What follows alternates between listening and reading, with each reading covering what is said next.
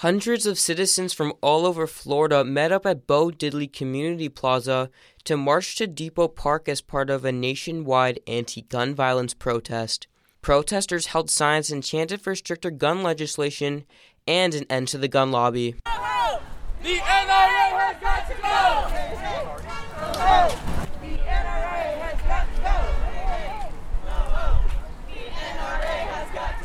Honking and hollering can be heard from those passing by in support of the march.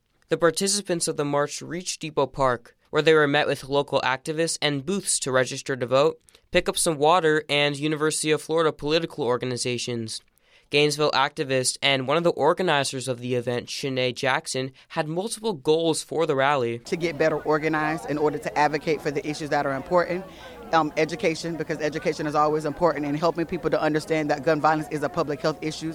This is actually a public health crisis that actually needs to be addressed, and the only way to do that is with a public health approach. So we need to be looking at research-based solutions. We need to know that it's multifaceted. We need to understand that there has to be some intervention as well as prevention, and then also follow up data collection, and then let the data inform our decisions. Protesters of young and old showed up to the event. It seemed as though no matter the age, everyone personally resonated with the issue of gun violence. Here's what Gainesville local Skip Snow had to say on why he came out on Saturday.